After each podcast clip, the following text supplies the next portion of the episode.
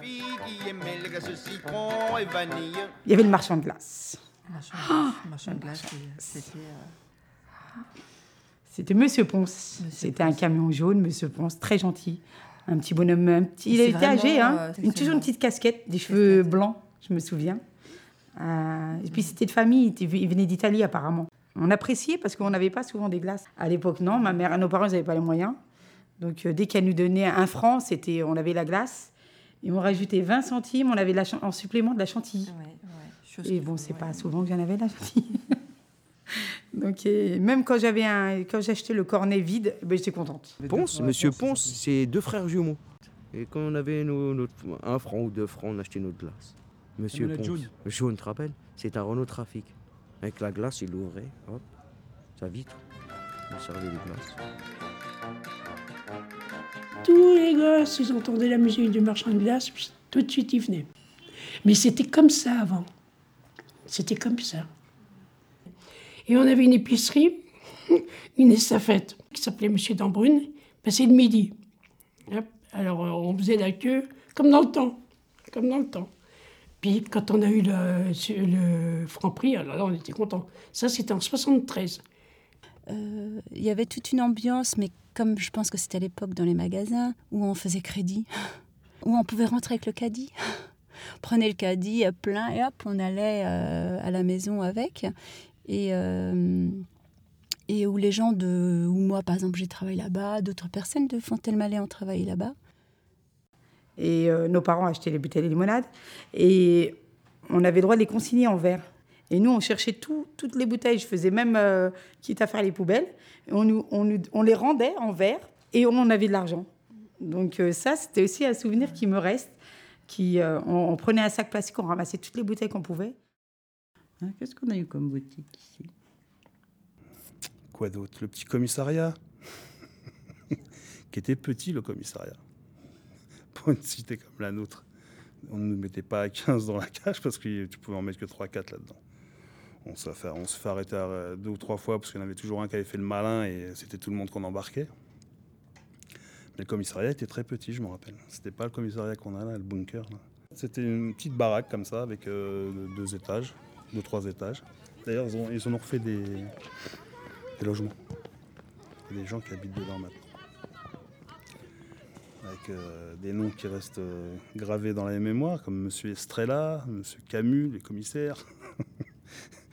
C'est des noms qui restent dans la tête. Bon, je dis ça parce que je n'ai pas été non plus un voyou, mais euh, quand on faisait les cons, on se faisait attraper, euh, on se souvient d'eux, quoi. Sinon, le seul vrai point de, de réunion, c'était le café. On avait un petit café euh, juste à côté que- qui, qui appartenait à Monsieur Leprand, qu'on appelait euh, Mimile. Monsieur Mimile. Alors, Monsieur Mimile, c'était une, euh, c'était un portrait quand même dans, dans sa vie de peintre. C'était quelqu'un de. Ah oui, il était- il était bien, lui. hein. Monsieur Mimile, c'est... Et c'est vrai qu'il était professeur de judo, il était... euh, Mais c'est vrai que c'était le petit café au début. Ouais, puis ça nous servait pour le téléphone.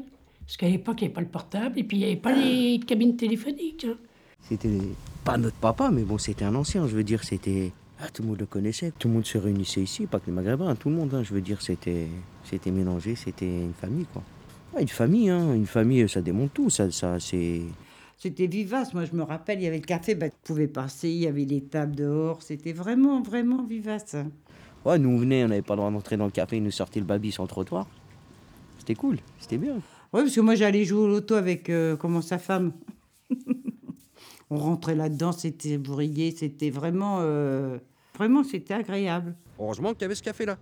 Ça a toujours existé. C'était le centre. euh, Monsieur Mimile. Ça a commencé avec euh, sa femme. Et à Noël, à Noël C'était quelqu'un qui organisait quand même pour le quartier Fontaine-Malle. C'est un mec qui se déguisait, il arrivait en carriole avec des chevaux, qui distribuait des, des bonbons aux enfants, des oranges. Et ça, ça a marqué euh, tous les gens euh, qui- qui étaient du quartier. À l'époque, Monsieur Mimi, là, il faisait feu d'artifice.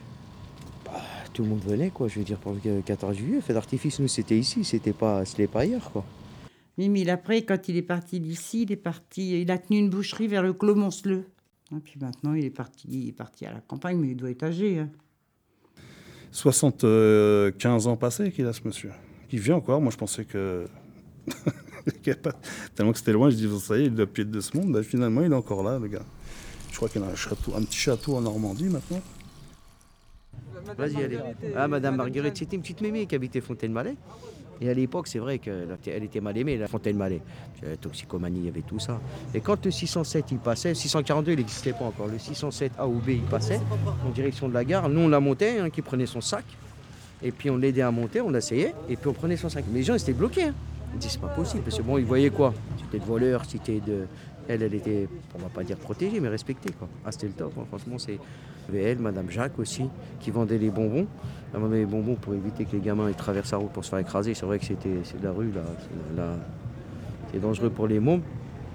Et tout le monde allait chez elle. Madame Marguerite, elle était, oh, je sais pas, déjà à l'époque, elle devait avoir au moins 70 ans, c'était pas plus. hein. Elle a 80, Elle habitait au Bourgogne. 90 ans, elle est décédée. Et cette dame-là, quand on allait faire ses courses, on aimait bien parce qu'elle nous donnait un petit bonbon. Elle nous racontait des histoires. Donc je donne un grand hommage à ces deux grandes dames, Madame Marguerite et Madame Jacques. Ah ouais, franchement, on les oublierait jamais. Aujourd'hui, bon bah, ça, qui c'est qui le referait?